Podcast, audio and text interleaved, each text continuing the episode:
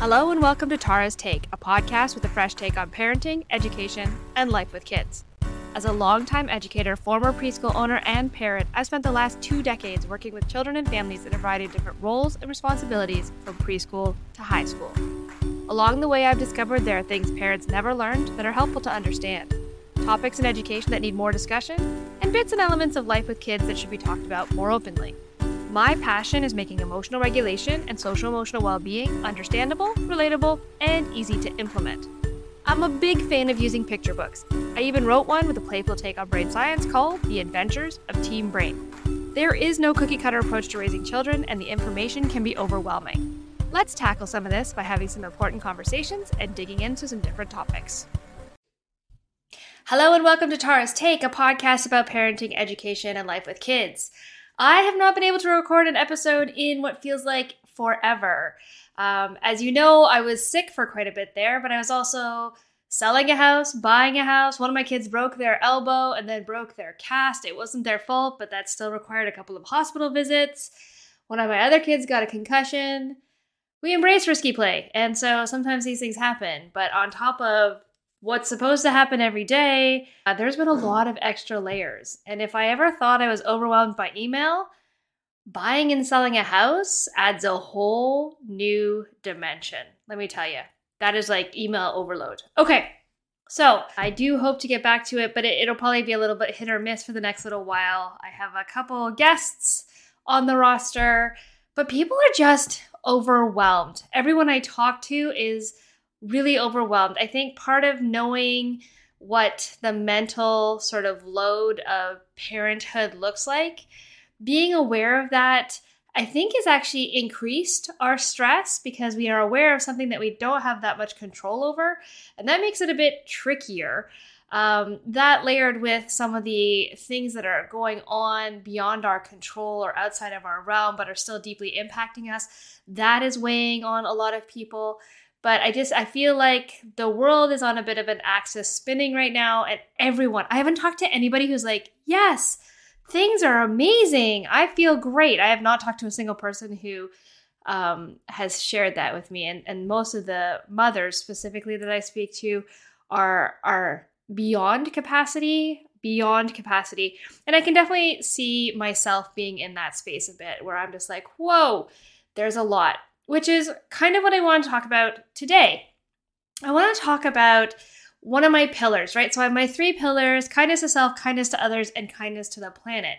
And when people hear kindness to the planet, they automatically assume I'm talking about sustainability and recycling and sort of being good to the planet, which is, yes, of course, a really important component of kindness to the planet. But it's also about our choices as parents and how maybe those choices are impacting our ability to hold boundaries and limits, our ability to navigate big feelings of things like disappointment and frustration and annoyance. So, I think one of the things that I really sort of want to delve into is that third pillar as we head into a season that is typically built around lots of consumption, lots of gift giving and receiving, lots of gatherings, lots of a lot of things. And knowing that we're already overwhelmed heading into this season, I think is kind of a tipping point for some people. And uh, I know I find myself a bit in that category. So, one of the things I want to talk about is a reflection on something I've heard a few times. It's been asked of me. And that's this idea that, like, what if we're doing things differently than everybody else or what if i want to help my children understand that we do things differently and i i think that the thing that's tricky there is people are deeply committed to this idea of being unique and sort of self identifying and all the things that come along with the idea of fostering independence and independent thinking. They're less confident when they see the consequences of it, right? They're less con- they're less confident when they see that choosing your own path leads to children that face a lot of disappointment, a lot of frustration, a lot of self doubt. So there's these big feelings that come up. So although we feel super empowered to believe we're, you know, strong, independent, unique thinkers, when it really plays out, it, it becomes more complex. And I'm going to use the example of birthday parties. So the idea of, you know, first of all, the idea that everybody needs to be invited to birthday parties because that's equality And there's some interesting layers there to talk about. Does that actually embrace equality or does it actually encourage more inequality? The idea that if we're inviting everyone, can they then invite us back? And what's the pressure on that when you have a classroom of 30 kids? Right? I I felt that was a deeply pressured situation because I know that's not really what friendship looks like and I'm going to do a whole other thing on my concepts of friendship because I think we really force the idea of friendship on kids in a really unhealthy way. This idea that you must be friends with everybody is very different than we must be inclusive we must think of equity. We must think of, you know, kindness, not just being niceness as like placating. So I think there's some actually problematic elements here. This has been said to me multiple times, so I think it's worth worth mentioning. People want to make different choices. So the question might be like, "Hey, we're having a big birthday party for the first time because of lockdowns and all those things. We kind of avoided it till this. And now I feel like I sort of need to catch up. I need to give my kid an experience that they have missed out on. Okay, first of all, we can't make up for missed experiences. So let's let's pause there with that first sort of thought. We can't make up for lost time. Let's just make up for moving forward, creating memories forward. Because when we're trying to make up for lost time, I think that's one of the reasons a lot of people are exhausted right now. We're exhausted because you're trying to do life now and make up for two to three years of life previously. You can't. It's like sleep. You can't catch up on sleep. You can only make better sleep choices moving forward. Right? This idea that like what's lost is done. So let's start with a new fresh page. Let's start our new fresh page here. So, first of all, people in their minds are saying, well, I have to do this thing because my child missed out, right? So I need to do something that maybe I'm questioning, a value that I question, an ideal that I question. And I've heard this come up with birthday parties.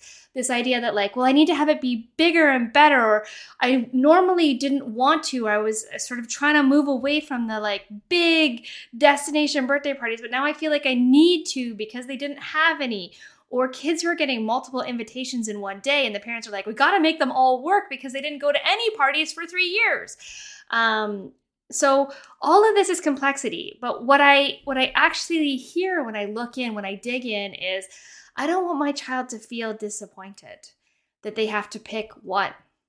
I don't want my child to think that they missed out because they're comparing them to another person.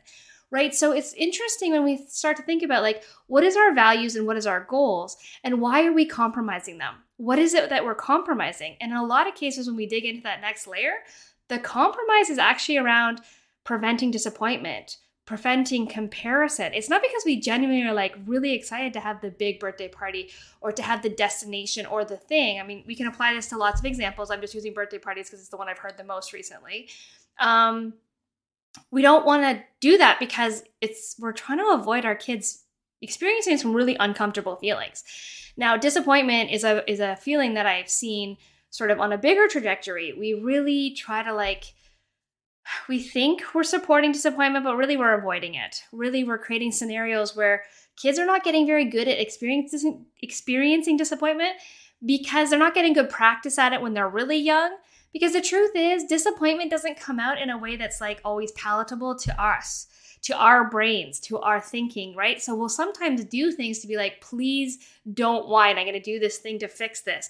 Please don't throw a big tantrum in the store. So I'm going to do this thing so that you don't do that, right? When we start to adapt our responses because we can't handle the behavior related to the feeling, what we're actually doing is unintentionally reinforcing exactly what we're trying to stop from happening. The other thing we're unintentionally doing is our kids aren't getting good at handling disappointment, frustration, annoyance because we always fix it. We fix it by either giving in, we fix it by making a big deal out of it. We, we do a lot of fixing, and the, those fixing situations or behaviors come out as a lot of different things, right? There's, I can't tell you one exact way.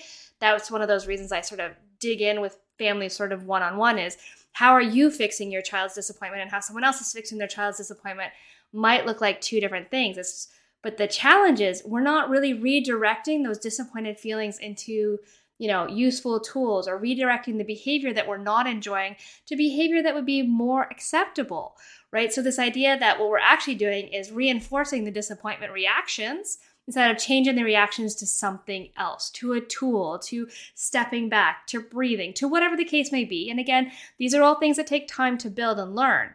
But the reality is, when we give in and fix the disappointment, fix the disappointment, fix the disappointment, or avoid it altogether, all that we're doing is creating kids who can't handle disappointment. And so, one of the things that we're sort of looking at when we're talking about things like a birthday party and doing things because they missed out or doing things, again, is it really resonating with our values? Like when we really dig in, are we doing it for the right reasons or are we doing it because we don't want our child to miss out? And really, what are they missing out on? Right? What are we missing out on? Are we teaching our kids to be too busy? Are we teaching our kids not to prioritize? Are we teaching our kids not to value friendship? Are we teaching our kids how to be authentically inclusive. Not we have to do this because this is what everybody's doing.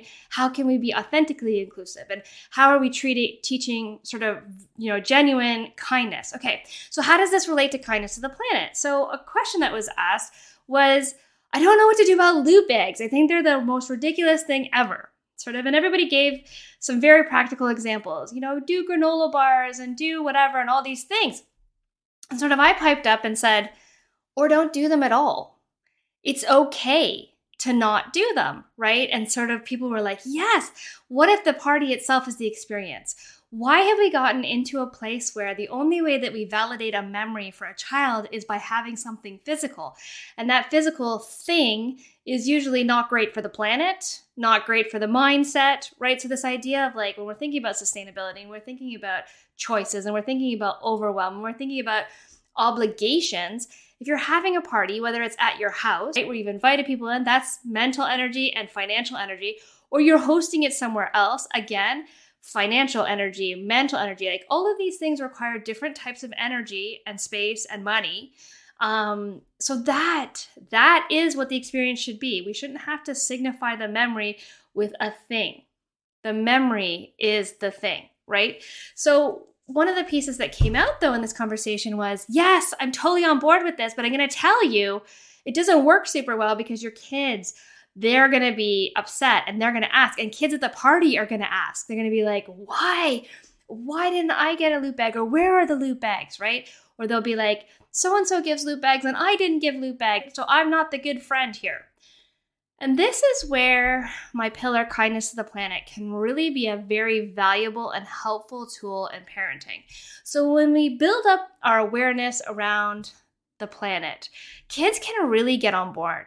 They're really on board with being sustainable and making good choices for the planet and doing those kinds of things. Like they're really invested from their school, from maybe the conversations you have. Now, when we extend this to more social situations, you'd be amazed how kids will get on board, right? So when we start to build up our awareness of what is kindness to the planet and what does that mean beyond recycling, beyond, right? When we're talking about things like food waste or packaging waste or things we don't really use or things that are one time use or, you know, like a loot bag, for example. When we've been doing some work around what is kindness to the planet, and a great book to have this conversation with is When We Are Kind by Monique Gray Smith, for example. She's got a great sort of kindness to self, kindness to others, kindness to the planet theme in her book. So you can have a great conversation around a book with that. But this idea that when we build up an awareness, then we can have what I call a front loaded conversation with our children. Hey, you know what? We're starting to be really deeply committed to kindness to the planet. As a part of that, this year we're not going to give loot bags at your birthday party Instead, we're going to have the birthday party be the experience. That's going to be our gift. Our gift to your friends is the party, right? And there's fiver parties and there's no gift parties. In my experience, no gifts doesn't tend to work. You tend to get things you didn't ask for because people don't truly feel like they can do that. So I've heard of fiver parties where people will give like $5 towards a gift we at one point did an ECHOage party where like people contribute and the money gets divided half to the child and half to charity. That was a great experience because then you can buy something that is more sort of in line with what your child might be interested in, but you're also supporting a charity. Um, but this idea that what we want to build into kids is we're going to do things differently, and here's why. Kids are more on board. And then again, in the moment, you can also have a solid answer, right? Hey, where's the loot bags? How come there's a you know what? Our gift to you was this awesome party. Did you have a good time? Right? Flipping the narrative to talk about the time. Again, one of the things that I found really interesting was the the concern, the worry was not about commitment to the planet and not commitment not about the commitment to like, yes, we don't want to do lip bags. The concern was I'm afraid my child's going to be disappointed or my, I'm afraid my child's peers are going to compare or complain. Yes, that is going to happen. But here's the thing if we as parents constantly change the narrative or curb the things to avoid that disappointment, to avoid that frustration, to avoid our kids don't get good at it. One, and two, when we're protecting them from disappointment and boredom, sorry, disappointment and frustration, annoyance, comparison, when we're not helping them build those skills, when they hit their teen years and beyond, they really can't handle very mundane things that happen on the regular. Because comparison, as they say, comparison is the thief of joy. But comparison in the preteen teen years is endless. It is nonstop. Everything is a comparison. So if you're not good at that skill because you haven't you've been protected all along the way because how your feelings came out was not comfortable, was annoying, was frustrating, it was a bit uh, right? Unfortunately, the byproduct of that is I'm not very good at handling my feelings of disappointment, of comparison, of frustration, of annoyance. And I'm not really actually very good at putting boundaries. And I'm actually really not very good at authentically understanding that I'm okay to stand out on my own. I'm okay to look different and talk different and be different and be unique. Because what I've actually learned is I don't want to be unique and different because we're going to compare our birthday party loot bag awesomeness with other people's birthday party loot bag. And we're going to compare the destination for the birthday party. And we're going to, all of these things by stepping back and being like, hey, what is the skill I want to build and how do I want to build it?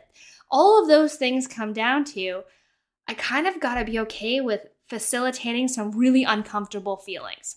So, I just want to talk today briefly about kindness to the planet and how kindness to the planet can really help you shape your conversations, especially when you're really struggling with like values and the like group mentality that everyone's doing it and I'm not doing it, or I want to do things differently, but I feel really uncomfortable because I think my child's going to miss out, or I think there's going to be some comparison, or I think one of the things that kindness of the planet can do is it can help you shape conversations with your child around something really tangible, really grounded, but it can also let you do a little check in with yourself to be like, what am I protecting my children from? What do I want to contribute to? What do I not want to contribute to? Do I want some very, you know, solid boundaries and confidence around being unique and making, you know, individual choices as a family? Do I want to have a child who can be resilient and face adversity and disappointment and annoyance and frustration and how am I authentically guiding conversations around kindness, not niceness, and kindness as a form of sort of inclusion and equity versus equality, which is just everybody's doing it because that's what everybody does. Well, that was some big thoughts today for my first back in the seat. Um, I've got some amazing guests coming up, but I just, this topic has come up a lot, and I'm seeing so much overwhelm heading into the holiday season that I thought it might be helpful to be like, it's okay to tread your own path. It's okay to do things differently. There are so many different ways to frame conversations. I'm happy to help you. This is something I do all the time in my one-on-one work is I kind of dig into you and your family. What are your values? What are your needs? How can I support you with treading your path? Because I can tell you behind the scenes, you're probably not alone. Just group mentality is powerful, powerful stuff. And group mentality tends to take over things, even when potentially all the people in the group don't actually enjoy or believe what they're doing. They just don't want to be different.